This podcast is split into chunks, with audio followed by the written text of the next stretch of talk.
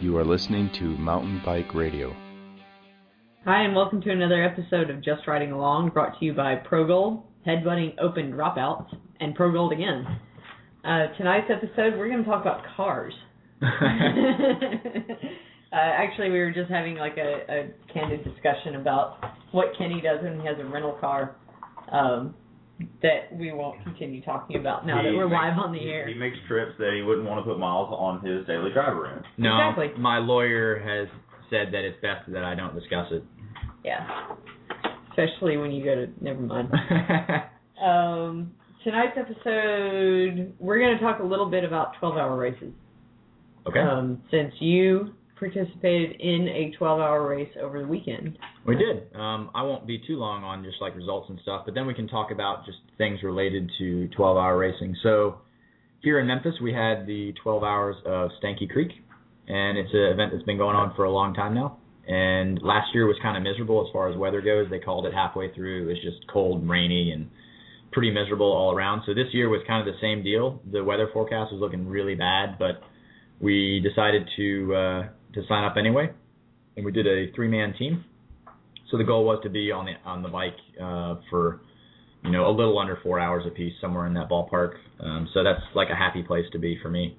So it's like a couple laps at a time? that you No, guys the did, the or way what that you we do? did it, we did one one one. So we had three people, and we always did one lap.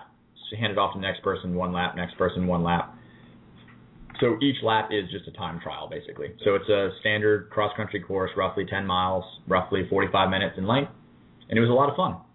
So the weather held out, and it was awesome, and uh, the team did really, really well. We ended up winning it, um, and it was it was a lot of fun. So no mechanicals, no crashing, and uh, yeah, so a lot of fun. But as far as 12 hour racing goes in general, it was kind of interesting. Andrea and I were discussing different strategies, especially for probably not so common stuff like team racing and what the best strategy is. Um, so, like I said, this time we went with the 1 1 1 um, strategy, so one lap apiece, and you just get quite a long break, so you're definitely cooled down, but you can really pretty much time trial every single lap. Like you can go just as hard, hard as as you you can. possibly can yeah. Okay. And that's kind of nice. It's nice to like mentally know you're doing this one lap and that's it. So like no matter how hard it hurts, how bad it hurts, you just you go hard and you finish the lap and then you can sit down for an hour and a half. Were you pretty consistent uh, lap to lap for your lap times, or did you get slower across the day? I definitely got slower and I guess that's a good and bad thing. It's good because it means that I put everything out there. And it's bad. I went a little too hard in the beginning. I'm the kind of person that needs a lot of warm up and you know, going out full bore. Like I went out at 190 heart rate for the first five minutes, and that was really just kind of a stupid thing. But we had a really good position because I went second, and I didn't want to give up that position. Um, it, it wouldn't have been that big of a deal if I did. It's a very relaxed race. People are very nice about passing, and there's so much time to do it. It's tw- you had 12 hours. Exactly. But either way, I was feeling good, and I, you know, my teammate Jeff had put down a smoking fast lap time, and like, I wanted to like at least do something close to that, you know, not not to like let the team down. But it ended up working out okay. I ended up basically dropping a minute per lap, roughly. So not a horrible amount of time, Yeah, it's not so but bad. definitely I was a little slower. And the last lap's at night, so it's going to be a little slower anyway, and you're like really fatigued. Uh, but my lap times were like 45, 45, 46, 47, and then a 49, I think. So, I mean, relatively consistent. Well, that's not bad. So everything was good. Um, but yeah, that's kind of interesting. At another race uh, that I did with Jeff on a two-man team for a six-hour race, we did we decided to go with the two-lap strategy. So Yeah. run two laps apiece, get in the groove, get warmed up, do your thing, and you're out there for a lot longer. So instead of like our theory was instead of warming up, cooling off, warming up, cooling off, you can like really get in the groove Yeah, and, and, yeah. and make things happen and make a lot of passing and do all that stuff. And we tried that. And That was also, was that six hours of, that was six Herb? hours of Spa City. oh, spot That's when we okay. did that. Yeah. So yeah, those are longer laps. I was gonna say if that was Herb, then those laps were a little shorter. They were a anyway. little bit longer. I want to say laps out there are what 50, 50 minutes, fifty five minutes. They're Yeah. under an hour. I think. Yeah, Either way, that didn't work out great. Like we still won that race, and that was just it happened to be that there just weren't any other really fast people there. But strategy wise, I don't think for us, at least for me, and Jeff was the exact same way, which is really weird. we both we did a great one two lap consistent fast it was great and then i think we took such a long break Yeah, Between yeah, that, my and we what we decided to do was do two two and then one one one one however many other laps we could squeeze in so we did two Okay. only for our first set and then we Alright. switched to one and when we switched yeah. to That that seems one like it would be a good strategy it though, was for a not. six-hour race. our one after that Yeah. was both of ours were so slow Wow. um so i don't know if that was just happen chance or what the deal was but it was it was bad I'm just I'm just thinking about how bad of a day that was for me. I went over and did that race, and um, I'm quite the opposite of Kenny. Um, I'm like, the hell with this. Let's get bucked and see what happens, and ride this wave. And if we ride the wave all the way to the finish, some awesome shit might happen. i don't Um, yeah i guess That's so how I race. matt thinks he can win a six hour race in the first corner like no, He's like, "Whoa, I'm gonna like Oh. no. roost this thing, and I'm I'm gonna gap him. I'm gonna gap these pros so hard that they're That's- just gonna give up. Oh, They're we gonna got get a off. caller. They're gonna get off their Hey bike. guys, we have a All caller. right, let's Holy take that. It's a 503 number. I don't know what that is. I don't even know how to answer this Just push answer. live. Are Hello, you there? caller. You're on the air. My anus is being torn at the seams by the gigantic monster masturbating in my asshole. That's He an- hung up. What? I wanted to talk about that. I know it. I have so many unanswered questions. I That's the thing, you know. can't heckle our show because we don't care. So I have so many questions. How did that get there? What have you been eating Um, recently? He was probably doing a six-hour race and went out too hard on the first lap. I guess so. I That don't is not what I. I don't go out. know. So let me let me let me verify this. I don't think I can win a six-hour race in the first lap. I don't think I can win a six-hour race in the first half lap. Definitely not in the first corner. But I do know that being stuck behind some fatty who like hammered it in his big ring and then is already blowing up in the first quarter lap can really get in my head and mess with me yeah. because I don't want to deal with any of that. I want to go just fast enough, and I'm still learning that just fast enough. I want to go just fast enough to be the slowest person near me, which is a weird way to describe it. I want to fall. You want off- to be on the tail end of the fast pack, is what you're saying. exactly. I want to be the slowest fast person. I don't want to be the fastest person in the second group with people behind me thinking, oh, I want to get around this guy and stretch it out and, you know, go ahead and feel him out this early. I don't want any of that. I just want to, like, roll off into the sunset with the fast dudes and then, like, gracefully, hopefully, gracefully fall. a little bit back. Yeah, fall Yeah, out the yeah, back of that's- that group. That's and, and understandable. and that doesn't always work out well for me. Sometimes I think about just going, I like keep going bananas too long, I like go ham, and then like things go bad, and I, I end up like dying a whole lot. Um, but Spot City six hour, um, Jeff's first lap was his fastest lap of the day. So, and Jeff rode with me that lap, and he was riding a full suspension bike on a team, and I was riding rigid by myself. So uh, Were you single speed or just? No, I had paired? geared. Okay. Well, you know that's that And you, brings and you up a ran the good- same lap time as Jeff? Jeff ran the same lap Jeff ran the as same. A him. better way to put it is Jeff ran the same lap time as me. Okay. How'd that, So- how'd that work out for you? Everything was going really, really, really well Yeah. until I flatted and couldn't plate it I got you. because I just couldn't. I didn't Yeah, have all we- the, I had I, I I had all the right parts in the park. I didn't have all the right parts in my pocket. So that was extremely frustrating. More frustrating was I later found out, and this is a, a little a good little tidbit for everyone out there. Just because you have a CO2 inflator head does not mean it works with your 40 gram big air cartridge. You Yeah, really so- need to watch that. That's I found out when I got home and went to disassemble my stuff that it's not that I like I thought I had a dud cartridge that I'd used and I realized what I had was a cartridge that my inflator head wouldn't pierce.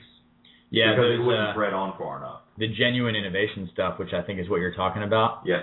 they have like a metal based one that's real like it's small and it's round, and then they have the plastic one that's got like three, Fins on three it. little feet that come off it. Those will not work on the 40 grand big air.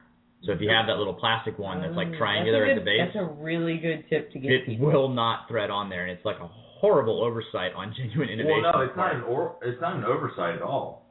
the three pronged is the OG inflator head. I mean that That came That- out before. that came out way before the 40 gram cartridge existed. Oh, okay. Well, So what you find is and they it's still not sell them, but they don't ever sell that with a 40 gram cartridge. well right, but you know I should it's have very easy to mix it up. I mean, I know that like at my house, some I don't even use CO2s, and somehow I have like a collection of them. I've got like four different kinds of heads over there, and like different size cartridges and all kinds of stuff. And sure enough, I tried it and it does not fit. Yeah. that on ruined the big my area. race. I mean Yeah. like You were having a great day. I was having not I wasn't having a great day. I was having an awesome day, and I was going to do six or seven laps probably. I mean, I was like trucking, and I knew that six laps was going to come easy, and I was going to be really happy with that.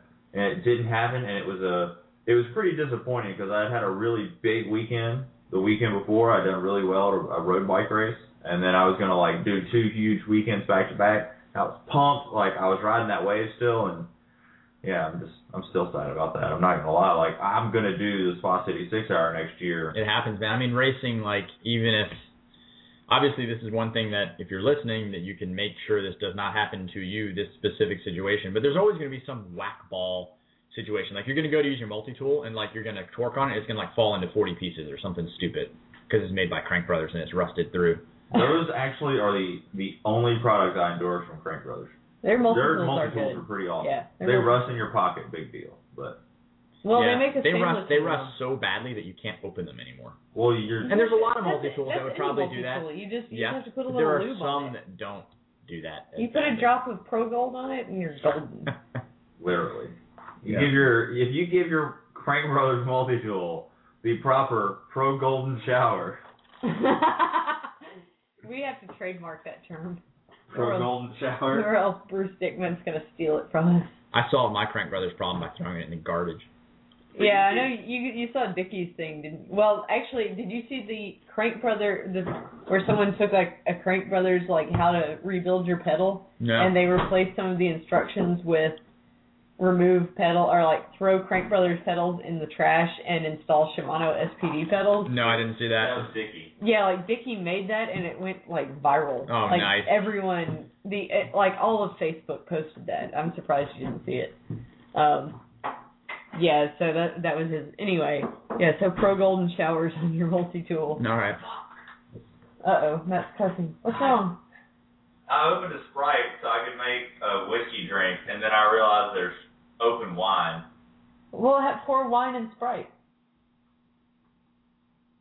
We're having first world alcoholic problems over here. I'll have wine and Sprite. I don't care. Uh, so more on endurance racing. Um, So any like team stuff. Oh yeah, well I was gonna go back to the solo thing since you did a really good job of explaining like some different team strategies and what worked for you and what didn't. Yep.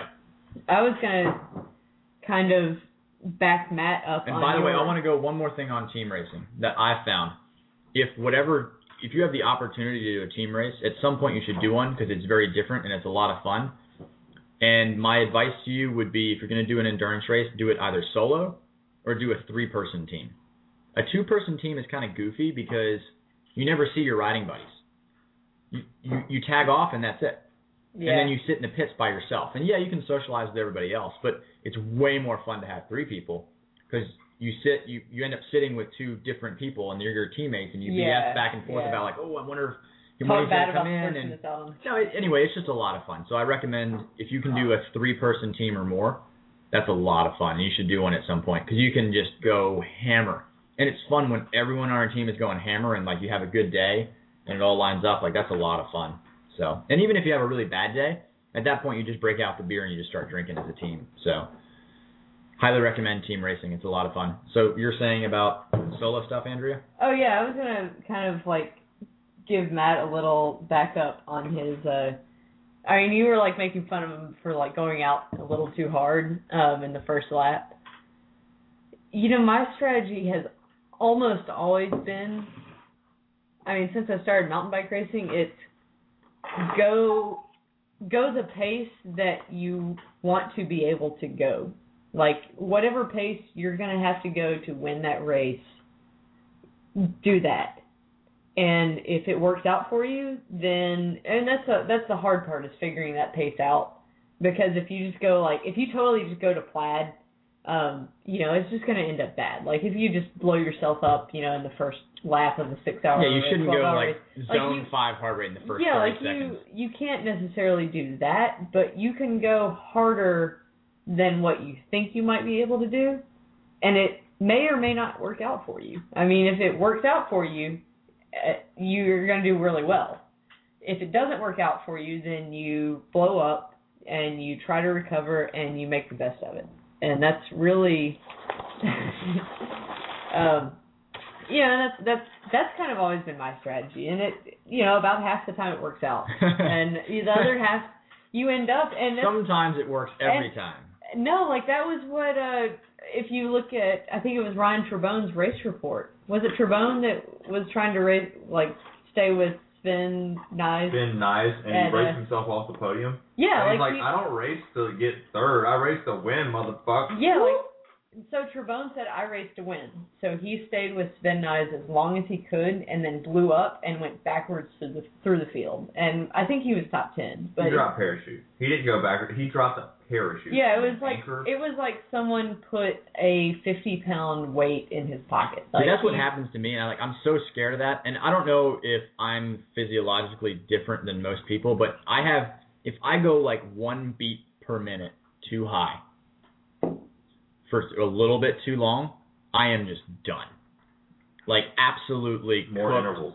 done. Yeah, you gotta do more intervals.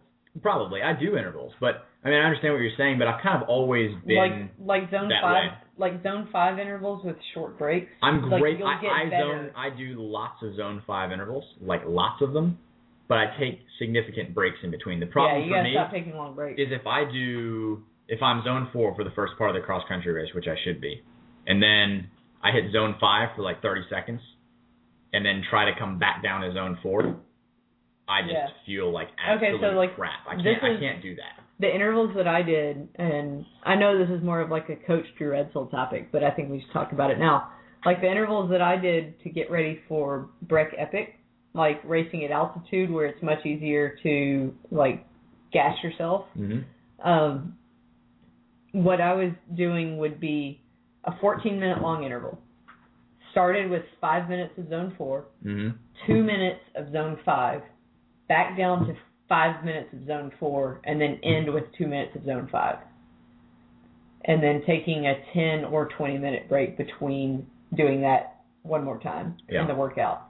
And that really, that makes a huge, doing that and like getting good at that makes a huge difference in being able to like, first off, like gauge your effort. Like, you know, getting into zone five without going like too far and being able to come back down to four and then just being good at coming back down because the better Yeah. the more you do those the the higher you can get when you go to zone five like the closer you can get to just totally blowing yourself up and still be able to come back And I might have to kind of redo my heart rate zones because I'm, I'm just now starting to experiment with them.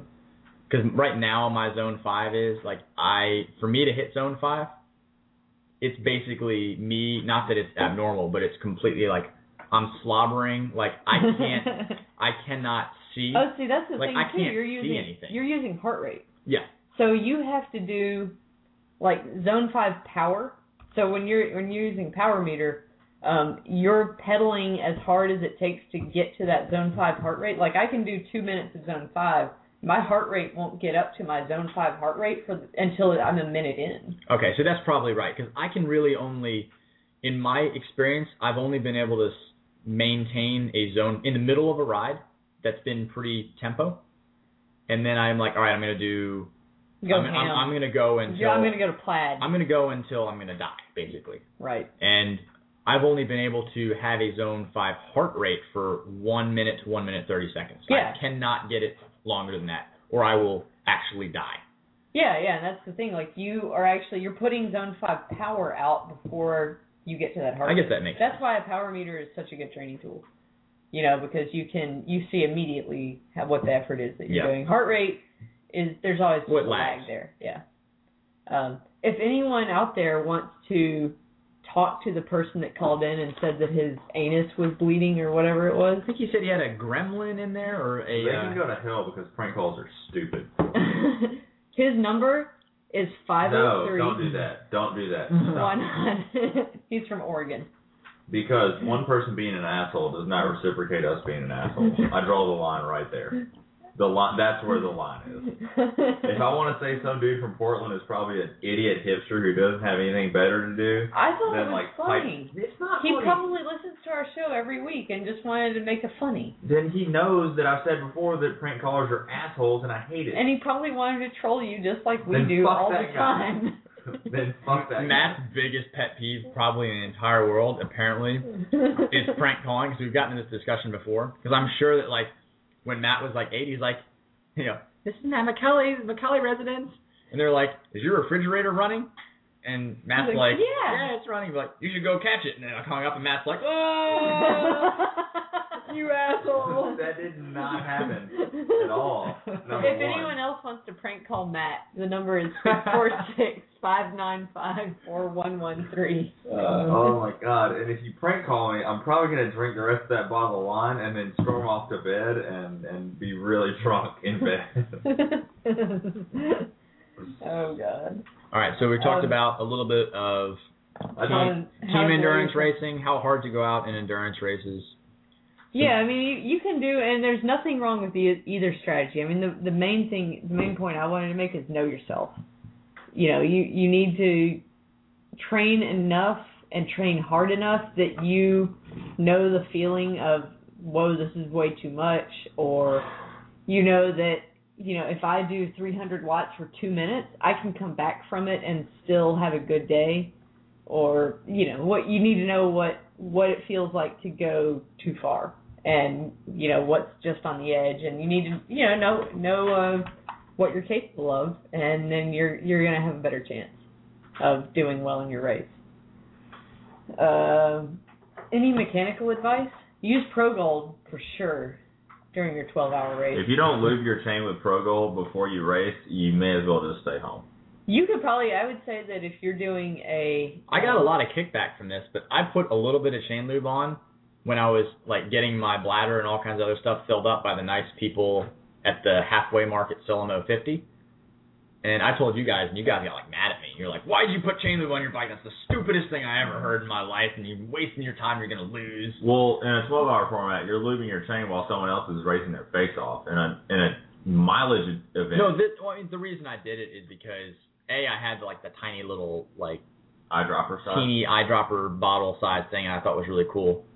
Um, and the other thing was some nice lady was filling up my camelback for me. And I'm like, well, yeah you had the I might as well do something. I flipped my bike over and I like took the 10 seconds that it took to do that. But anyway, Yeah, I mean, I've I've had my chain lubed in a um, during a a hundred mile race before, but it was like kind of it, there were creek crossings or whatever. Like my chain was good at the start. unfortunately, I did it like right before that horrible creek crossing at, with the at sand, Solano. the Yeah. last one. God, I hate You that know, one. I always carry my bike there because you pretty much go through hub deep Oh. water and then through like rim deep sand. Your bike makes the worst noises after that. But and I- it- you- I no matter always- what you do. And that's why it- it doesn't. If you carry your bike above the water and then off like up the bank above that sand, well, I mean, your feet are going to get wet.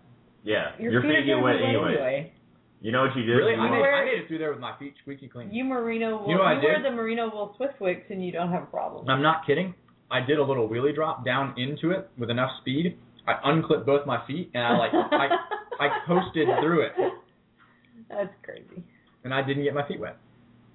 You know, I got my feet wet. yeah, we're good And size. my no, I didn't. I, I did wear nice socks, but I dove into that thing. I pedaled really hard. I went out the other side. I hopped back on my bike. I pedaled really hard again, and that's what it took to like crack the top. So, uh, Yeah, get your I- feet wet, son. I always like that last creek. Even if I'm, even if it's cold outside and I'm like riding by myself, I'll I'll still walk across that one most of the time because it's uh, it's so sandy on the exit, and the water is so deep right there that you just your whole bike gets really wet, and then you ride through really deep powdery sand, which is like the worst combination possible for everything on your bike. really bad. That's like the, the it's so it bad. really is like the worst thing you can possibly do for like your brakes and your drivetrain is Uh-huh. get soaking wet and then go through like powdery silt sand Yeah. that just gets on everything. So yeah, I carry my bike through it just to preserve everything. It's not a bad idea. Um, yeah, I mean it, it's if you look on like I I know I've seen like on mountain bike review people ask what's your nutrition strategy and whatever for twelve Eat hour all the things. Put Yeah. food into your mouth until it comes back out. Yeah, you really. I don't think on a, especially if you're going to be zone three, four. like probably 75% zone three, maybe a little bit of zone four, and like a 12 hour race or something super long. I'm going ham. Uh, Yeah. well, I know you're like zone five, and then you're like zone one. for the next- five hours. But, uh, anyway, I don't really think that you can eat too much. Like whatever you can eat without vomiting is Yeah. probably good. That's generally a good guide. Like eat as much as you can without it slowing you down. Yeah. I, Eat- like for whatever reason, like if I if I am going zone four for a while, I cannot eat solid food. My body, I've learned that my body will not accept solid food if I'm zone Even four. like goo chomps or something like that. I or- can do that, but I have to 'Cause those chew. are I have like- to chew them for like ten minutes. Okay. So I'm much better off with goose. If Yeah. I'm going, if I'm zone four plus, I just have a goo. It's fine. Goes down. I'm good. But even like the gummy bear kind of stuff, so cliff shot blocks, goo chomps, that kind of thing, actual gummy bears. I have, fucking I have love to chew gummy them for like bears. five minutes before I can swallow them. So I love gummy bears. and then if I Kenny's not- Kenny's not good at swallowing. no, which is a good thing. So, and God forbid I have like a Cliff Bar or something like that, because then it's just like, oh my God, I have dry powder in my mouth that I will never digest ever. Um, so that's just me. Um, but you know, you can you can still get a ton of calories that from goes along with train hard enough that you know yourself, and you should train hard enough that you know what you have to eat. Yeah, and what's really smart, I find a lot of people that race day, they try to buy all like this magical stuff. Like race day, oh yeah, I'm gonna try EFS for the first time. Yeah, it's like yeah, that's probably not a great idea. You like I- Whatever you've been doing. I do nothing different on race day than I do when I train. I eat Yeah. the same stuff, the same flavor stuff, the same frequency. Yeah, yeah. I mean, I feel like if I'm going a little harder, I might me- eat more often. Like, and it's the difference between having gel every 20 minutes versus gel every 30 minutes. You know, it's it's pretty close to. I'm eating the same stuff. I just may, might eat a little more frequently. Um, you know, or something like that. Matt, any advice on eating?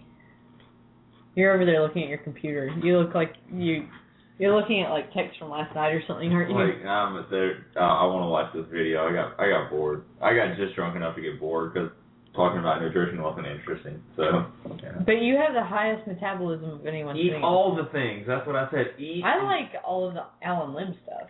So it's really interesting. I'll put again, everyone's different, and I'm physiologically obviously very very strange. I cannot eat a big breakfast before a race. If I eat a big breakfast before a race, I will feel sick as shit. I just cannot do it. I have a little breakfast, like I'll eat a muffin or a pop tart or like a small bowl of grits because we live in the south. I'm serious, grits are awesome. Real So- grits are awesome, not the like powdered grits that you get in a bag. Well, they're instantly awesome in two minutes. What's not good about that? So anyway, that's all like all I can have. I can have what's probably the equivalent of like a 200 calorie breakfast. If I Yeah, I have mean, more that's- than that, like if I go to That's all right. all my friends want to go to Wahoo and get like the Wahoo? biggest damn thing, Waffle House. Oh, You, you've never heard that acronym I've before? never heard it called Wahoo. Wahoo? Dude, Come you're on. an idiot. You're making that up. No, I'm not That's making like a that New up. Jersey thing. it's isn't not It? a new. They don't have Waffle Houses in New Jersey. A- Are you I serious? don't think so.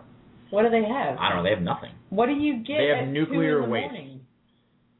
Um, at two in the morning, where do you go for You, bacon? I think you get uh, what's the hamburger place? The White really Castle? tiny one, White Castle, because we don't have those here in the South. We have crystals, which are disgusting. no, they're not. They're even more somehow more disgusting than White Castles, because they think it's acceptable to put chopped up little tiny minced onions in everything, including the French fries and the Coke. They're it's delicious. nasty. You don't like onions, do you? I hate onions. Dude. They put them. in- They put them in the buns, They're delicious. and it's all in the meat, and it's just horrible. if anyone wants to send Kenny Onions his address, Yeah. You can send it to my work address, 2950 Brother Boulevard, Suite 103, Bartlett, Tennessee, our fair city, 38133. You are gonna get firebombed. Is what's gonna happen. By onions. Yes. I wish someone That's would like- send onions. I'm glad you said our fair city. I described So I probably well, got that's a that's a it's a car talk thing. yeah, it's a car talk joke. So I described to at least two different potential big sponsors the mountain bike radio show, our Just Riding Along show being. I was like, have you ever listened to Car Talk on NPR? And they're like, oh yeah. And I'm like, actually, the Praxis guys, I think, were the only ones that hadn't heard of it. But Wow. anyway, uh, the other everyone else who I talked to, um, they're like, yeah, yeah, we, I, I, I've seen that uh, or I've listened to that, and I'm like, it's like that, but we drop f bombs and drink. And they're like, they laugh and they love it. Like they're like, that's. I talked great." to practice today. Yeah. I talked to a lady at practice for 13 minutes and 26 seconds today. That's really creepy, man. That is creepy. Said I talked to them for so long that I She's that's gonna how hear long I this and talked. she'd be like, "That guy is going to send me some of his hair." I could send you a bag of hair. I'll be cutting it this week if you like. Uh, Let me know. so, practice lady, if you get hair in an envelope, I'm sorry. I will only send you that hair if my bottom bracket sucks, because I'm gonna buy one soon. And if it you sucks, didn't just order one like while you were talking to her? no, I had to go online and do it. My lunch break was over. Oh, okay. I had because I did all kinds of things at lunch today. All right. Um, what were we talking about? Oh yeah, you I was said gonna say- NPR and My Fair City. I was- well, yeah, our fair city. And then you started talking about practice, and I said, I called practice today, and I was gonna. I'm a little weirded out by their product still. I'm not gonna lie. I really want to hold one in my hand and play with it first. There, I'll tell you why. The only issue I have with their bottom bracket, I'm gonna have the sides wrong, and that that's not really important for what we're doing. But you press the non-drive side in, you hold it with a bottom bracket wrench, like a normal cup wrench, and then you thread the drive side in. Yeah. So the Yeah. non-drive side presses in, and then the other the the drive side press the screws in, simultaneously tightening against the frame and expanding. Yeah. They only make one bottom bracket for each crank and I guess you call it like use. So there's so what? like they make a mountain. they make GXP. a mountain GXP. They Okay. make no, they make a 73 millimeter GXP. They make a 73 millimeter Shimano. They make a 68 Tram. They make a 68 Shimano. What's the problem? They don't make a press fit 30 version of each and a BB 30 version of each. What you have to do is use a four millimeter or a two millimeter thick sleeve that takes up the difference from press fit to BB 30. So you press the sleeve, you use the sleeve over that, Oh, and as I you didn't know tighten that. it, so you're now tightening that. Like you have to press an entire sleeve into the bottom bracket shell first. yes, Which one's bigger? Is it press fit Uh, 30 press or fit BB 30 is larger than BB 30. Okay. So So if you have a a press fit 30, you have Yes. to you have to press in what is an aluminum sleeve. No, it's it's Delrin, which is the same shit that they're knocking all on wheels Yeah, manufacturing. yeah, like the Press Fit 30. So you press in a Delrin very thin, Two mil- probably brittle Two, spacer. two millimeter thick Delrin. You sleeve. press that into the frame and then you install the bond bracket as normal. I Well, the adapter as normal I- for the adapter. I think you slide the Delrin piece in with the non-drive side. Like I think it installs as one piece. Interesting. I'd have to see it. That's I'm not happy about that, and it, That it's sounds pretty expensive. interesting. It's like 85, 90 bucks or something like that. Uh, what's so obnoxious about this is that, and it's not, I'm not talking bad on Fraxis, the company trying to solve this problem, and I haven't seen their product. It's probably great. it I'm looks just, Oh, cool. I'm just Perfect. mad at the situation. It's like you have to, there's like 90 pieces that are extra to get bearings into your frame. This like, is that's the- not cool. Why can't you just have A thread hidden. a press fit 30 to BSA adapter. They make them. Press fit 30 to BSA. I'm pretty sure they make them. Who makes it? Now, they're on quality. There's like two different manufacturers that make them. Are they plastic? They're aluminum. And it basically it's an aluminum. re- It it's like- looks like a little reducer cone, and on the outside of the small part of that cone is the smaller 24 mil bearing. And That's it- not and- what I want. Well, what's wrong with that? That's no, no, no. BSA is like English threaded standard. Oh, They make that for BB 30. yeah, they do Cannondale. like uses them. They're made by FSA and some other companies. Right. Why don't they make one of those for press fit 30? Well, just make, just make one. Out of Do you think that it's because most press, well, a lot of the press fit 30 bottom brackets are carbon? it doesn't matter. You can't use the the you can't use any of them in carbon. So Yeah. So That's what I'm saying is, what's the point of making a press fit to BSA adapter if because you there's can't a use bunch it? of In, aluminum. the aluminum ones, yeah. but there's a bunch of carbon ones you can't. Oh, there's more carbon ones for sure. But it, I mean that doesn't matter. It's I still- agree. I'm surprised it doesn't exist. it's still a little hunk of junk piece of aluminum that they have the tooling to make. Well, the reason the other one exists is because Cannondale's had BB30 forever, Well, I know that, and but you know, I mean it's simply flipping a switch and adding two millimeters to your CNC. It's that. simple. I I agree. I mean, I I think I know think it what, should exist, and I- it's a really simple device. right. Like, why are, yeah, I, I agree. That why are they making it more complicated than it needs to be? The thing that I don't like about Praxis is I don't. I feel like I have to use an adapter with an adapter on that setup. Yeah. But unfortunately, I have three options. I can keep dealing with the the SRAM one that walks out. I've changed it. I put a hard spacer in.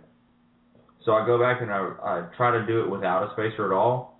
And it wasn't for adjusting chain line. It's because the tolerance is wrong on the salsa frame. And if I put the adapters in, with my cups threaded in. I know why that adapter doesn't exist. I just thought about it. Is it? It's, it's because it's too wide of a shell. it's too wide of a shell. Pressfit 30 Mountain is 73 millimeter. It's actually wider than 73. I don't remember the exact measurement off the top of my head. That doesn't matter. You could do it. It's too it's too wide. You could do it. If you're talking about, I mean, maybe you could make the whole like the external cup sit internal to the frame, but Just then how do you tiny bit. install them? Well, no. It's just, I mean the same way you do with the plastic ones. They barely. Oh. So how wide is that frame? I don't know. It's not 73 then, I think it's uh, Someone could get. is the it right cal- at seventy? I don't rem- I don't know. because there's 73 millimeter mountain frames. That's when you don't run all the spacers on the cups. Are you talking about BB thirty or Pressfit thirty? Press it 30. yes, there's seven. I think there's seventy three mil Pressfit thirty. I think that's the most common one in the mountain bike. But world. there's 73 millimeter English threaded bottom brackets as well. there are, but I think the issue is that okay. So what I'm what I'm envisioning in my head is a Pressfit thirty bottom bracket with the plastic cups, like a true. You're using a full Pressfit thirty setup. Right. you press the plastic cups in, the bearings are in there, and then you're going to slide the 30 mil axle in there, right? If you look at that, those bearings sit inside the frame. So do BB30. Yes, but a 73 mil external bearing, if you measure a BSA English threaded bottom bracket, 73. it's 73 external, and then the bearings sit another like 10 mil outside of that on either side. So I think we're getting it confused. I don't think that a quote 73 millimeter press fit 30 shell is actually 73. I think it's wider than that. It's not. Because I put my calipers on Is my it? salsa. And it's Well, then where am I missing? Why is it? Are they actually running the bearings narrower Yeah. on a press fit 30 Yeah. setup than a? Yeah. Well, that's stupid. And you're getting a better Q factor and all this shit because your crank is But you're not. It's a narrower. mountain bike, so it's stupid. Well, you know. hey, by the way, Matt Robbins says me love onions. oh, That's because God. Matt Robbins is a sexy man beast and a responsible and reasonable man. And Oh. all that ass. And all that ass. Matt Robbins. I have I have Horrible. also achieved the designation of all that ass that Matt Robbins has achieved. There you go. Yep. Also referred to as J Lo. So, J-Lo No, syndrome. this is the thing though. Like, practice. I know you're out there. I know you're listening. I know you really care. But I have to now use an adapter with An the adapter. adapter, and I don't like that at all. I'm gonna have to like when I haven't been drinking and I have bikes in front of me, I want to measure some stuff and figure out. I, I know. I can tell you what the problem is, want to figure out why that aluminum press fit insert doesn't exist for and I can that. I can tell you why. And the lady at practice didn't get it today, not because she's a woman. She was extremely knowledgeable on everything that we were talking about and everything that I asked her except for this one thing, and I didn't want to beat her up too much about it. Think about when you install PressFit 30, or think about a PressFit 30 frame naked. Okay, well I'm already angry at this point, but go on. It's 42 millimeter. I'm throwing wrenches. it's not 42, it's 46. I'm throwing wrenches. It's- for it's- some reason I have this giant heavy headset press out. And Ah. all I want to do is install a bottom bracket, but go on. So here's the deal. You've installed many of the FSA. It's a beautiful product. It's this little sleeve of aluminum, Yeah. very very phallic shaped, and does a, it gives me a phallic shaped thing. Okay. It's a it's like a four inch long sleeve of aluminum that's like BB thirty size. How is that phallic? Some people are I you know are fat and stubby. personal experience. You know some people are like a soup can. It's cool. Um, So anyway, what I'm where does this go wrong? No, but really, you have, um, and it's notated. It has a line on the drive side, so you don't get the threads backwards, I have done that by the way. and it sucks, doesn't it? I got excited. I'm like, I'm pressing this thing in this frame, and I just like pressed in the frame, and I'm like, oh, it doesn't work. So Threads are backwards. Hulk is sad. don't do that. Uh-huh. Couldn't you just no, you couldn't do that. Well, you could on a Shimano. On a Shimano, you a could Shimano, you could just like thread the bottom just you bracket. could, but then but backwards. then you'd pedal, and the cups would come out. So You don't, you don't want to do that. think about this: you start your BB30 into your shell, right? You it, and it's really tight, and you get everything nice and square. Yeah, you use Loctite, and it's like pretty much No, no, no! You jump the gun. a, okay. You make those first 15 turns of the thing, boom, it falls loose, and you get to advance it all the way to the other side, and then it gets tight again because BB30 has two distinct cups. Well, it's got two races really that the Yeah. bearings sit in, So and it's the- a little bit wider in the middle.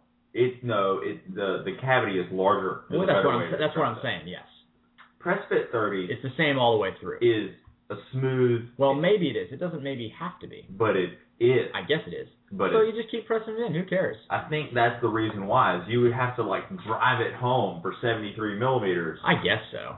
So There must be a re. Why in the world does that thing not exist now? I'm actually really curious why that doesn't exist. I want you to call FSA tomorrow and find out for me. Because that sound. I don't think FSA has a phone number. They do. I've They're a called- really weird company. I call them They're a like lot. only OEMs. They have like a guy in a basement. There's a lot no, of they'll really answer weird. the phone because they did for. Well, uh, maybe they will. I'm just j- bringing up some companies. Some companies have one dude who like lives in a basement and sometimes answers phones, and that's it. I dealt with a company. I will, they will remain nameless, but they're pretty big and they're French. Uh, I called them up, and Does it start they with an d- M? no, it doesn't actually. I'm going to keep you guessing, but I'm not going to tell you who it is. So call them up, and they're like, um, then no one answers.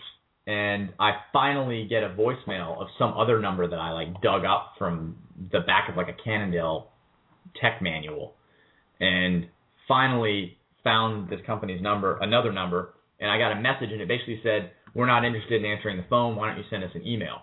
So I sent them an email and then like a couple days later they sent me something back to send this part back and it kind of blows my mind that that is how things go down but anyway because some companies have a fantastic service like sram and then other companies have just absolute piss poor service so I've dealt with a couple of companies that make it sound like I don't know anything. but like other companies that are small like just because a company is smaller like industry 9 for example you call industry 9 and you get like the same three or four people that answer the phone every single time, and they know everything from start to finish because that's just how their company works, apparently. But you call this guy, and he knows everything. He knows pricing, he knows torque specs, he knows everything in the world. And you call him, and, and that's awesome. Yeah. Just like when you call SRAM, they generally know everything about everything, and it's actually kind of scary. Like, What what what would you find?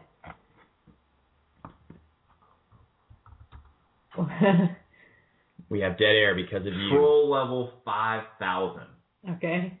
I just found a way to circumvent spending money with Praxis and get a product that I know that works, and simultaneously get a product that if it doesn't work, some other schmuck will buy it. What? Run the problem solver's eccentric bottom bracket. It'll let me adjust my bottom bracket height to the high setting, which I want to do. Yeah. It'll tighten in with Allen wrenches, which is fine. The problem is you're going to pedal, and it's going to go, What's going to keep the practice one from doing that? The fact that it's held in by a fucking Delrin ring? I don't know. Oh, burn. talking bad about some Delrin. Practice. You can apply aloe to that to make Yeah. it feel better. I'm, I'm sorry. I Did just don't. Delrin come to your house and No, kick your it's dog? just that there's if you look at a problem solvers thing on paper, it looks awesome. Like you put the cups in there and then you press the cups into the frame and then you put your crank in.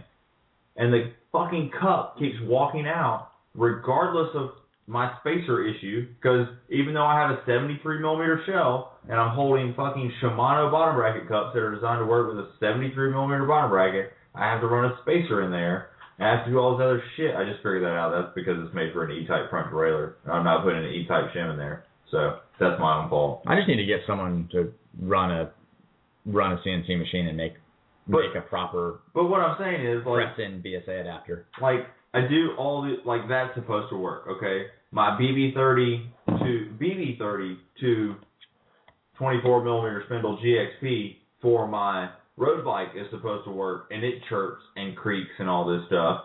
And like the one in my other bike, the bearings are all like it, it's all like weird.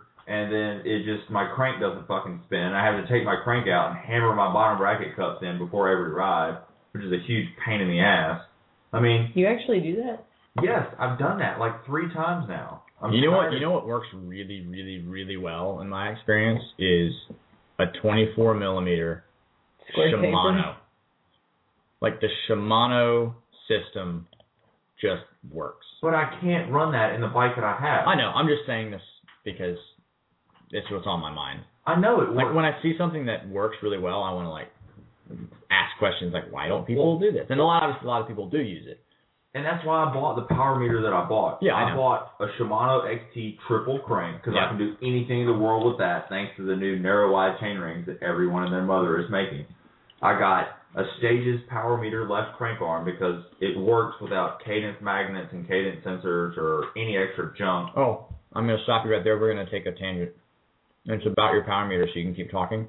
Somebody somewhere posted a question asking what you thought about your stage's mountain power meter Okay. and what it does well and what it doesn't do well. Okay.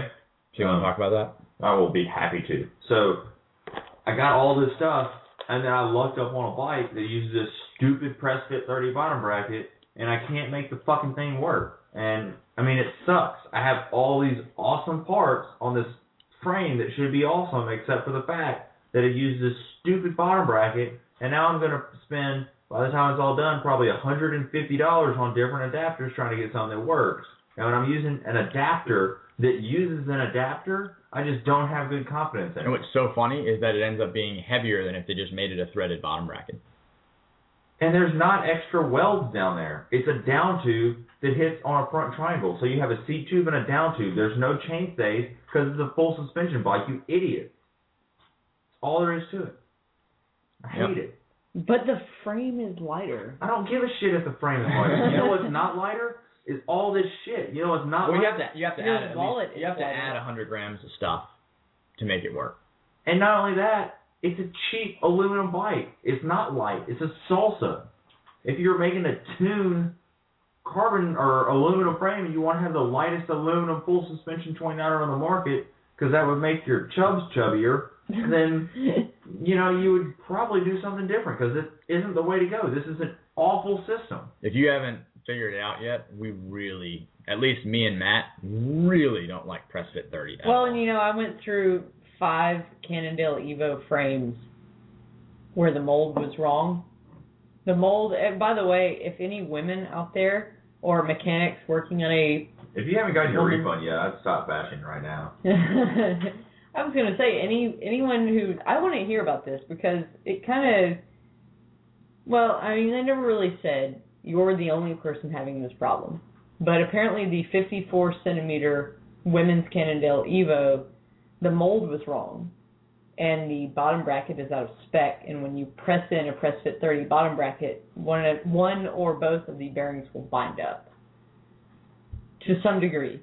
You know, it might be a little bit, it might be all the way, but it will have some degree of drag when you press it into the frame. Look, And we went through five of them. Look. I'm ripped, okay? I'm 6'2, 150 pounds, and I barely fit into this small Target v neck shirt, okay? And And this is how stuck that bottom bracket is.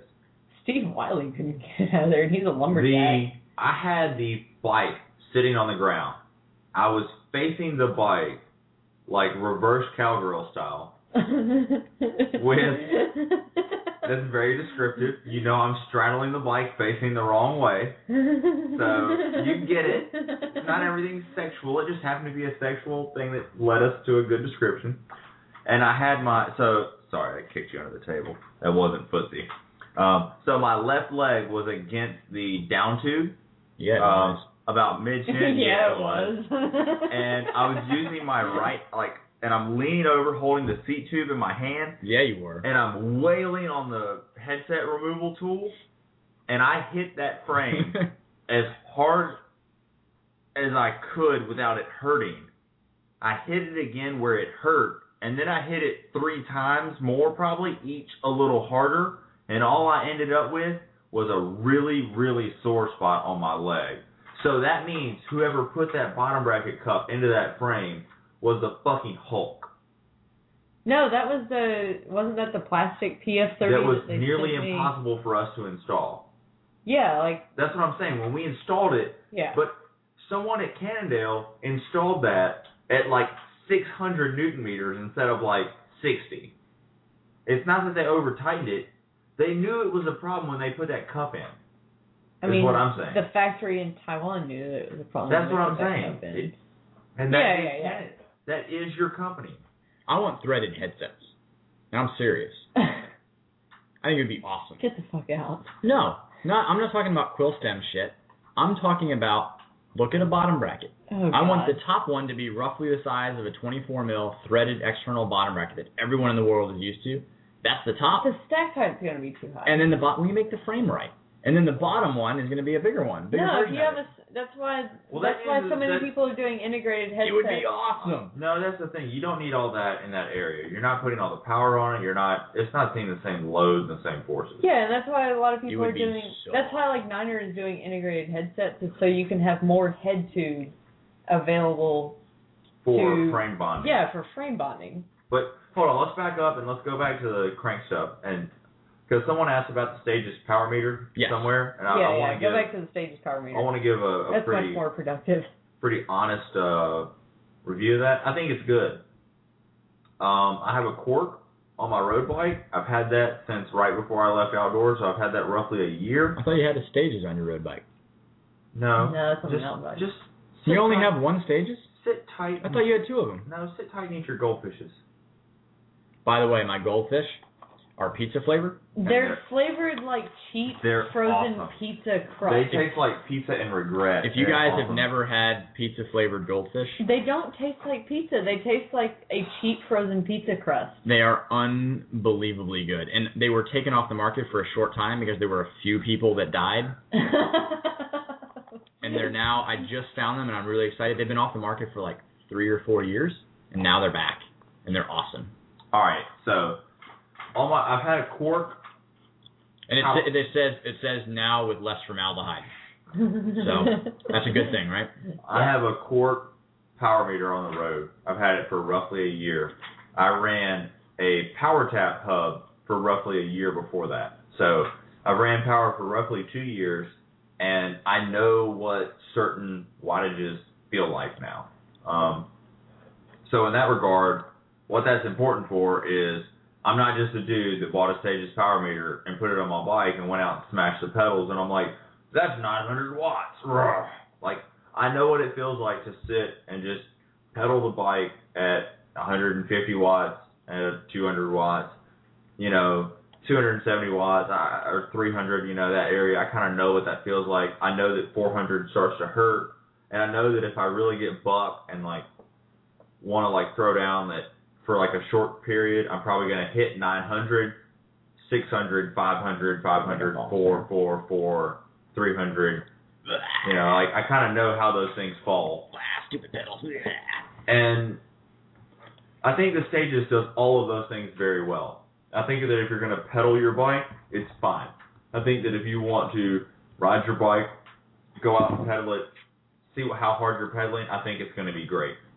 I think if you want to use it for certain things, though, like very precise cadence measuring, um, or very precise peak wattages, very precise average wattages, and you live somewhere that has a lot of elevation change in a single ride, you're probably going to be disappointed. Um, I would love it if stages, because they have a very, very easy and very friendly um, setup.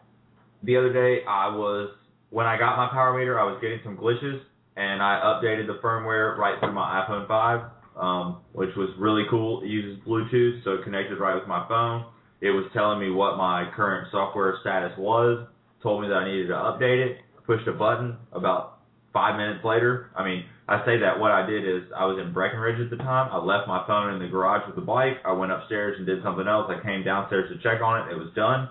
I don't really know how long it took, but you know, it was under five minutes. I agree. I've set up a few of the stages, and they're like super user friendly, and it makes sense, and like it, it they're very intuitive. They Right, work, they they work the way that you think And the it's software and stuff should work. and it's so cool. Like the other day, I happened to be stopping by when Richard was picking his up, and like I said something to him like you might want to check it, and then like kind of just out of I guess you'd call like childish curiosity, I like pulled out my phone, pulled up the app, boom, found his power meter, boom, oh your software is up to date, like just like that. It's really cool.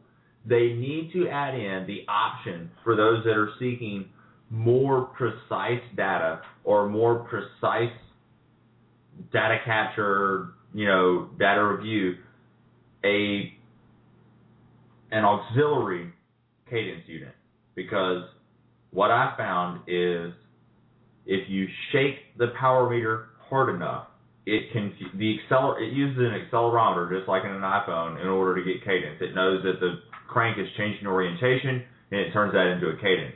And if you shake it hard enough, what it does is it turns that into cadence, and that's not true.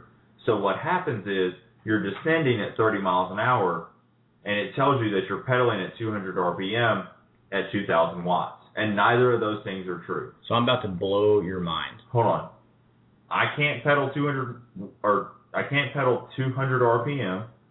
I can't pedal 2,000 watts, and my stages power meter has given me the data. If you call bullshit on that, I will happily mail you the Garmin file. Hey, we have a caller. It's actually a local person, so I don't think it's going to be a, a prank Well, call. hopefully it is. Let's go for it. You're on the air, caller. Is this a prank call? This is not. What's your name? I um I was gonna piggyback on some of the things you've been talking about about the stages, power meter, and then just some of those awesome press fit thirties. All that ass. This is Cat and Yeah. Ass, Matt Robbins. How are you, bud? Yeah. Uh, hey there. Doing well. yeah. Hey, so Robbins, you have a uh, you have a stages now. no, I do not. I don't have a power meter on the mountain bike. Um Oh, okay. but I thought that was interesting. I understood how you were describing it um as like you know what you're doing on your cork on the road and you know what 175 watts feels like, you know what 200 watts feels like, 400 watts. But how does that really translate into mountain biking? Um just I feel like you're never putting out that solid consistent power on the mountain bike and how would you is it, is it easy to translate over? I feel like I could estimate what I'm doing on the road, but on the mountain bike, I don't know if I really could. Well, for me, living here in Memphis, you know, it's very popular for me to ride to the trail. Like, for instance, you know about where I live, so I leave the house, ride down to the Wolf River Trail, then I ride Wolf River, which is fairly flat and fairly wide open, and then hop out on the road. Once you get all the way out to like the other end at Summer, for for you like, so for those that don't know, let's start over. It takes me 15 minutes on the road to ride to the trailhead. It takes me an hour to ride from that trailhead down the trail and then exit the trail, ride down the road, and end up at the next trailhead of a trail system. Um, so that part is pretty straightforward. The power is pretty consistent through there. Um, obviously, you're going to get a lot of spikes. Um, and then you do a lap of Stanky, which is like a little bit more technical course, and things are a little bit different. Um, but you know, as far as equating over, you're going to see more of the. It's kind of like this happy medium between a crit and like a regular road ride. I think like it's not quite as explosive and neurotic as a crit, but it's still you're going to look at your normalized power more than you would your average power. At least in my opinion, that's going to Your- make more your- sense. My question for you is your perceived output. So if you're perceived 90% for an hour on the road, versus perceived 90% for an hour on the trail that's not like overly turn limited, like not overly technical where you're on the brakes all the time, but still a mountain bike course. Can you, is your normalized power almost identical? Well, no, because the problem I run into is this, and this is more of a Strava problem than a power problem. I found out last weekend that I don't go much slower on the trail on my cross bike. Like, so for instance, Wolf River Trail, you should be able to blast the crap out of it, right? Okay. I never ride that trail to my full potential because I'm afraid of running into someone. Okay. So I found out that I really don't go that much slower on the cross bike on the trail than I do on the full suspension bike on the trail. In the terms of like, So what does that have to do with power? I'm not riding hard on the trail. I'm not Okay. riding hard. I'm on the talking trail. about if you can have a closed course where you're not worried about things. Well, I don't have You're that. in a cross country race situation. Surely you've looked at one of your cross country race profiles. That's and- what I'm saying. It's and more like you're- a crit. Your perceived race effort, you're, you're all out for one hour. All right, your FTP, whatever you want to call it, on the mountain bike and on the road bike. Are they similar normalized power numbers or no? Yeah. Okay, that's what I'm getting at. I mean, because it's what you can do for an hour. You're just going to see Well, on that's the why mountain I'm bike. wondering if all the downtime of not pedaling, You make up for it by all the times you're the pedaling your eyes explosion, out. I understand that, but I, I didn't know if it is it like five percent lower, like twenty five percent lower, or like what is it? I don't think it's really like quantifiable. I mean, all power meters are only true to two or three percent. So when you're looking at that, I, under- I understand, but I mean, is it if you can say your FTP power on the road is 250 watts, okay, so for one hour you can do 250, right? right? What would it be, do you think, on the mountain bike for you that you've seen? Like, if you had to put a number out there on a closed course, cross country race conditions.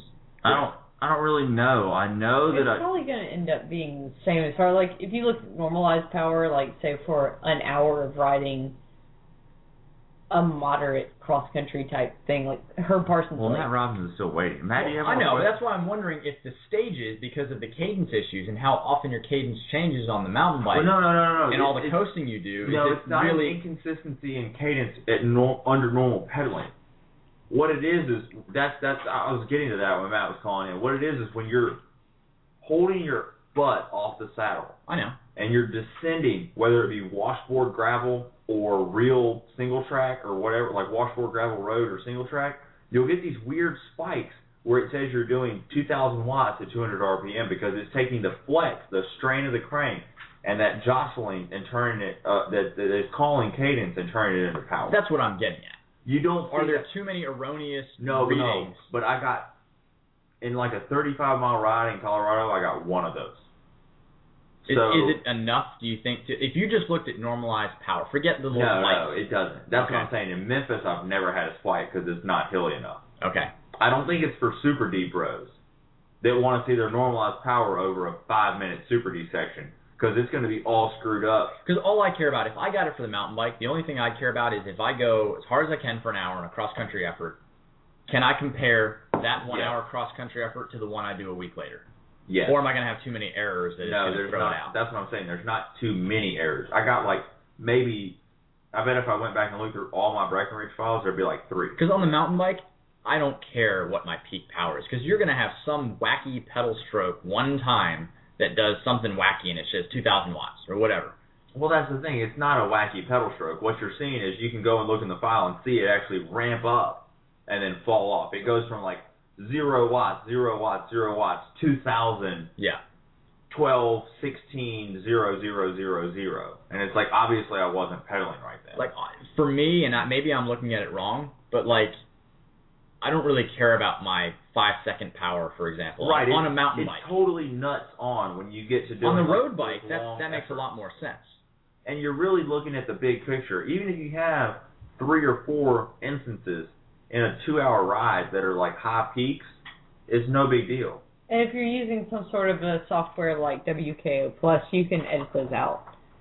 Um, Matt Robbins, um, yeah matt you use power all the time so you want to you want to weigh in Um, I've never had really big spikes like that that were not meant On to be purpose. on my road bike. Well, that's the thing. You have a cork, and a cork can't spike in Yeah. that fashion. Right. Well, I guess my question, I guess I'm looking at the stages power meter um, here online. is, are they measuring power with strain gauges like inside um, the bolt that would screw onto the a- like the uh, the axle, or is it just measured with the accelerometer, like you were saying the cadences?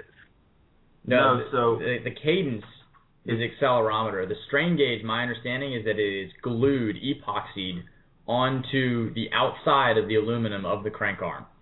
So that little pod you see on the back of the crank arm Yeah. is the only modification to the entire crank arm. My understanding is they do not drill or cut or do anything internally to the crank arm. Correct. Everything is it's I think it's like How's a really that a strain thin, gauge then? Well, the way that it it's, a, knows re- it's that a from- really thin film. My under- my understanding is it's very thin film, like a little imagine a little wire that's like super super thin. Hey, have you ever done um an MMG, like in your physical therapy stuff? Is it like an E EMG? No, MMG, muscle mech- mechanomyography, like where you're measuring the actual like the vibration of muscle. No. Okay, well never mind then. Bad example. That's pretty much how it works. It's a very very small thin um, piece of material that measures a very small but measurable uh, amount of strain. Yeah, so I think what they're basically doing is they It's like the flex of the aluminum crank arm. yeah, because they it's the flex of the arm and they, they it's a known flex, and they calibrate every single unit because everyone is a little bit different, and they they uh, they calibrate it based on some known. Like they know that a Shimano XT crank is going to flex. Well, I, I think they calibrate each individual one because they're Well, yeah, but they're they basically they're I, pretty they close. they apply a certain a same amount of force to each arm, and So it however has much nothing to do with how it attaches to the other side of the crank through the bottom. No. bracket. No, no, it doesn't. no Not at all, because then But there would be too then- many, too many things would be screwed up. Like How hard you torqued it and yeah. exactly. yeah that's the cool how part much about grease them. you used. Yeah, is that it doesn't matter if you what grease you use or how much you torque it down or anything like that or how tight you put your pedals on or what chain rings you use. well, that's what's so nice is you don't have to worry about changing chain rings. And the newer corks you don't have to. The old, the Mine I original, have to, yeah, like the original so. cork, um, you have to get it. I was Um, just wondering, I can't fit one for mine, I don't think, because I have that XOBB30, and pretty sure, you know, it's like the newer BB30s for the road. The spindle is attached to that non-drive side. Yeah, so you have a couple of options. You can unfortunately you don't have a GXP. If you have a GXP carbon SRAM crank, like an XO or an XX1, you can get X9 aluminum non-drive side. It's going to look funky, but it's going to work perfectly fine, and you're going to gain like 10 grams. Uh, And Yeah. you can do that route because it, their little strain gauges don't work properly on carbon for whatever reason, so they just don't do it. Um, it's too variable. I, I guess so. But uh, the aluminum, you can just put an aluminum arm on your carbon crank, and I've done that for a couple guys' road setups, like uh, with a SRAM red setup. I've just used the rival non-drive side crank arm, and it works perfect. Yeah. What do you find that? Uh, but you, I mean, they have one on here for the BB30, but it's just the single Yeah, non-drive That- side arm. It doesn't have the spindle included on it. yeah, that's the issue. I'm not certain that Stages makes any mountain 30 mil spindle aluminum cranks at the moment. I don't know why, but I don't think they do. But the nice thing is with Matt Robbins having the Niner Air Nine Carbon that has the CYA, rather than dealing with what I'm dealing with is all these nightmare adapters. You could get, which I know it sounds expensive on the front end, but you could buy a new CYA for regular threaded bottom brackets and a regular bottom bracket, and you're gonna have a much simpler life. Yeah, you'd have to get an entirely aluminum crank at that point. Like you'd have to get an entire X9, um, or X7, or Right, AK. buy their if they're- entire crank from them. Yeah, well, yeah, you can buy an entire setup from them. So, so what is i- if i- if you don't mind us us asking if you I don't know if it's like secret information, like your your like say five second max power, what would that be? Um, I've never used power on the mountain bike. But five second max. Like on the road. Hold on, hold on. I think I know some of these answers. I think Matt can do. Like on your track bike or your Hold road on. bike. Hold on. I think Matt can easily. I think you're you've hit fifteen or eighteen hundred, no problem, right? Yeah. Yeah. All that ass. And you can do, if I remember correctly, when you're doing those like you can do like 165 cadence, but you do it at like four or 800 watts or something, right? Um, here at the end of the season, I was doing like eight to ten downhill sprint intervals of 30 to 35 seconds each, and all of those averaged 140 RPMs and over 800 watts. Yeah, son. I- If anyone who other than Matt Robbins who's listening right now uh, wants to see who we're talking about, I just like on the the face the Mountain Bike Radio Facebook page on the post for this show that is on there by Mountain Bike Radio.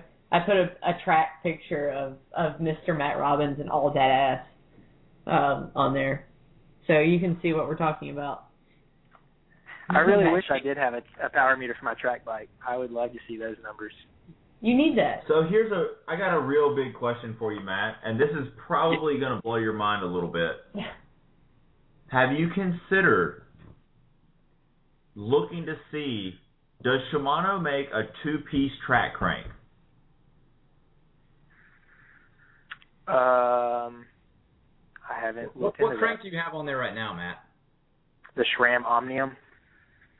What you need to do is, is this. Wait, the shrimp is it square taper? No, it's a it's a 24 millimeter. Yeah, 'cause Yeah, all you got to do is buy a stages No, no, aluminum other no. side. they just Why not? doesn't work. It's, it doesn't have a high enough reading. It goes up to 200 now. It goes up to 2,000, but that's not high enough. Oh, man. Damn. So, but would you not want it for any of the other events, or do you just want? This is what I was gonna say. It's like a big single turbo Supra, and it reads a thousand horsepower because your dyno's not baller enough. Um, well, what I was gonna propose, and I know that someone somewhere would probably have like a conniption fit about this, but what you should try to do is look at something like an XT crank and see if that crank fits Is it a on track a crank? Dura Ace. No, see if it fits. Oh. See if the left side only arm fits like a Dura Ace track crank, and if it does, you could like ghetto fab it and run an XT crank on both your Air 9 Carbon and your blue track bike. Well, it doesn't work. The whole idea that Matt was saying is that the stages won't work no matter what because it doesn't have a high enough reading. yeah, well, for, But he'll see it cap out at 2K. I mean, seeing all those other numbers is going to be better Hey, than seeing no numbers. If you could put out more than 2,000 watts, would you use a power meter I that would didn't wanna know- show you? How, what I would want to know is how often I told my power meter it was my bitch. See, if I pegged one at 2,000, I would just tell people I was doing 3,000 because, like, well, it might as well be, right? Um, I on the stages they have a Shimano Durace track left sided crank Yeah. arm.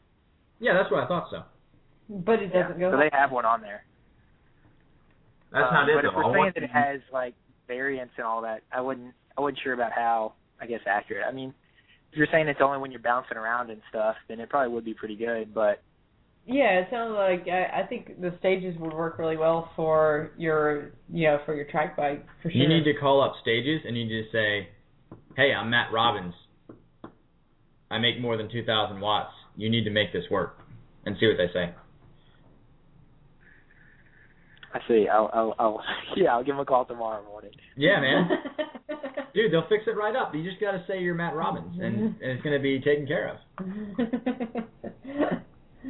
oh man. They were like, "Oh, oh, we didn't realize. Like, we'll fix it right now. exactly. Done." All right. Uh, any? Do you have any any other uh, stages questions or comments? Um, no, I don't guess about the stages. Okay. Well, do you want to do you want to say anything prank call like to Matt just to to troll him a little bit? No. I I will- gotta. We could Look. do a what's this noise um question though. Uh oh. Okay. Um, Hold on. I've First- ridden my mountain bike, I think, twice now since states back in June. Um, the second time was today. I took a guy out here in Chattanooga. He's from France and visiting, or he's going to school here to try to learn English. Um, but I want to show him some of the trails or whatever. But there's a click um, when my drive side crank arm is at about 11 o'clock, and it's like every rotation and it's as if like you didn't cut like if you cut the uh front derailleur cable too long and the cable was sticking out and it was clicking on the crank arm every time you went around but the cable's not sticking out there Are you still running uh, Crank Brothers pedals? yes You make too much power for Crank Brothers Oh, pedals.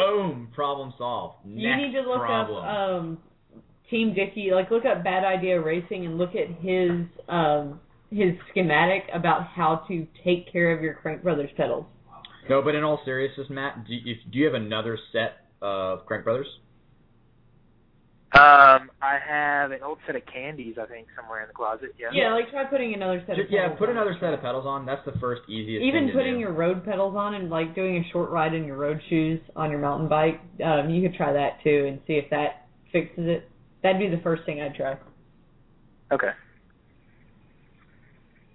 All if right, that are we is the done? problem then and crank brothers pedals are not the way to go what do you suggest outside of kenny's uh shimano pedals What do you mean Kenny Shimano pedals? Because that's what I would say too.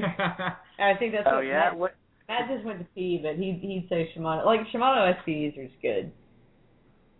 Get like when, the XC are, one. when are the speed play scissors going to come out? That's all I want to know. I think that died. Like I went, I I kind of like breezed through the speed play booth at Interbike, and I did not see any word on any scissor pedals. So the rep came last year to the shop, and he actually had some that I put hands on. Really? Yes. Oh, So Goodness, they exist in they're some such a fashion. tease. They've been in that book for like four years, five years now. Yeah, they were. They, they're still working out some kinks apparently. I don't remember If off you the got top of that my many head. kinks and you're not tied up in my bedroom, I probably don't want to deal with you. Oh god. Anyway, um, I I saw like a real pair, and like I even like clipped them into like a little mock shoe, and they seemed to be real. Uh, They're but I awesome. think at the time they said they were still waiting, and he didn't have an ETA for me, so And then they didn't exist at Interbike as far as I could see. that's really. but I weird. didn't like go in and ask anyone about it or anything, so I just wasn't that interested in it. That is really, really, really weird. Um, SPDs are really good. Yeah. They they're So if just I was really going to get good. SPDs, which level do I at least need to go with, and what am I going to end up spending? Um, X. Well, actually, if you want to go really low, the 540s are the start of the really good Shimano stuff. So the 540s got really good bearings and good spindle and good everything, and they're fully rebuildable and it's all like no plastic. The XT, Wait, what's the? Isn't there one in between there, like the seven something? no. Uh, they have a, a 540, which is the old XTR basically. Is that what I have on my two bikes? Maybe I don't know. They're like, Maybe it's the old XT, but it's the old. It's a decent pedal, but it's got a small platform on it. Like where the actual uh, the sole of your shoe contacts the pedal is really tiny. So what they updated with the uh, 780, which is the XT, and the 980, which is the XTR, it's got a really big machined surface for your shoe to hit on the sides of the pedals. So I'd say the XT, it's now they've actually gone down in price. They're $120 for the XTs. I don't know why they went down in price, but they did. And the XTRs went down from 270 to 200, I think. Uh, so I would So say the XT XT or XTR. Twenty dollars. XTs are 120, XTRs are now 200, and that's a price change that happened over the past couple of months, I think. How much are those five forties? The 540s are like 80, maybe somewhere in that ballpark. you're gonna kick me. So it's worth the forty more dollars to get the XTs. Um, I think so. I mean, the XTs are Yeah. really are really nice. And y'all all three ride those? Yep. Um, yeah, I ride XTR 980s yeah, I ride the XTRs also. on everything. On And I, my- well, I have a pair of XTs that I won at Wachita earlier this year, and I like them just as much. I can't tell a difference between the XT and the E XTR. like the actual clip in and clip out and the feel once you're in them is all identical. It has not quite as nice of an axle and not quite as nice uh, quality of bearings, and you can tell when you spin them. But the XTs are still very good. The XTs are way better than the, pretty much any pedal out there as far as bearings go. The XTRs are just like that much better. On top of that, like the bearings last forever and they never die and they never get crunchy. If you maintain them just a little bit, like every couple thousand miles, you tear them down, like hose out the bearings with some clean streak and then put some new lube in there, put them back together, and they're brand new. It's really crazy. Really? Wow. You you use uh Phil tenacious oil. and I all use that. tenacious oil in them. I don't know if that's recommended or not, but that's what I do, and it's pretty awesome. part of uh part of my car cleaning experience yesterday. I put tenacious oil in all the hinges of my doors because they squeak a little bit. Yeah. Do not squeak anymore. Uh huh. Tenacious oil is insane. It is it is like liquid grease. It's crazy. It, It is. it- It's like sticky and it's grease and it's oil and it's like everything in It- one. It is like It's tenacious. it is skirting this line. Like if it's any thicker, it And would it's be been in made grease. in the same factory since 1972. We bought some off Amazon for the house because there wasn't any at any anywhere else. Um, but hey, it's 9:21. We should probably get out Yeah, of let's here. go to bed. I'm gonna eat Uh, cereal in bed. Matt, thank you for calling. We always love that you Thanks listen for answering and, my and question. talk about all that ass. Yeah, absolutely. When are you coming home next? Um, Thanksgiving, I believe. Awesome. yeah, we gotta ride and you know like drink some beer and you gotta like lose some whiskey at the neighbor's house. Absolutely. Wouldn't want it Yeah, any other hopefully. way. Hopefully it will be snowing and we'll do a group night ride. Oh my man, gosh, so much fun. that- all right, man. We'll talk to you later. All right, thank y'all. Later. Bye. All right. Well, this has been another great episode of Just Riding Along, brought to you by slamming your head into the dropout of a bike hanging above you while bunny hopping a single speed cross bike um, in the garage. If you guys want to see the most bastardized early cross check ever, go to Brickhouse Racing and check it out. If you want pizza flavored goldfish, you should go to your local food chain now and buy them because apparently they're back on the market. And if you want to get hammered during the, listening to this episode, mix whiskey or I'm sorry, Sprite and wine and drink it like it's water. That's what happened to me. I'm drunk now. That's The awesome. Surly is like a crack hoe that you give like a A thousand Gucci dollar bag. suit to. that is such a great way to. It's you like- know, I tweeted a picture of that to Surly today, and they never replied back. Well, you know what? they are probably busy taking something somewhere in one of their trailers and forgot to retweet that. Yeah, they're busy redesigning all of their CAD drawings to accommodate a press fit 30 bottom bracket. And I hope they're also busy taking one of those press fit 30 bottom brackets and putting their penis inside of it and then smashing it in a vice.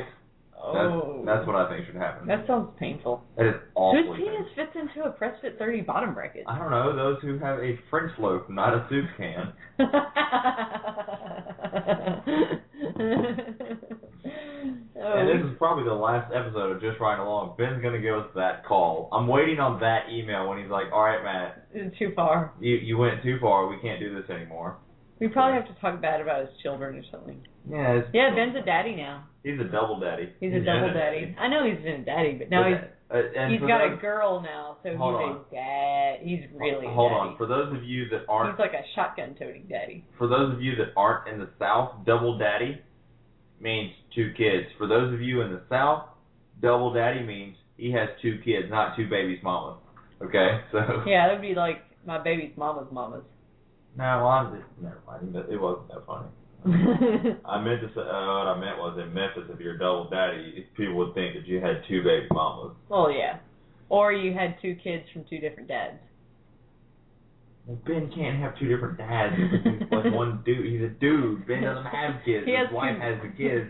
He does the very small part. I'm I'm not assuming that both of these children have the same parents. They do. And you know what? The joke is over. Everyone have a good night. All right. This has been another episode of Just Riding Along brought to you by ProGold, slamming your head into some open dropout, and ProGold again. Thanks for listening to another episode of Mountain Bike Radio. Be sure to head over to mountainbikeradio.com to find a full listing of all the shows, recent episodes, archives, and you can buy some swag t shirts, socks, stickers, and you can become a member in which you get deals on coaching, nutrition, products, and a whole bunch of other things. So be sure to head over to mountainbikeradio.com and you'll find all the info you need. Thank you.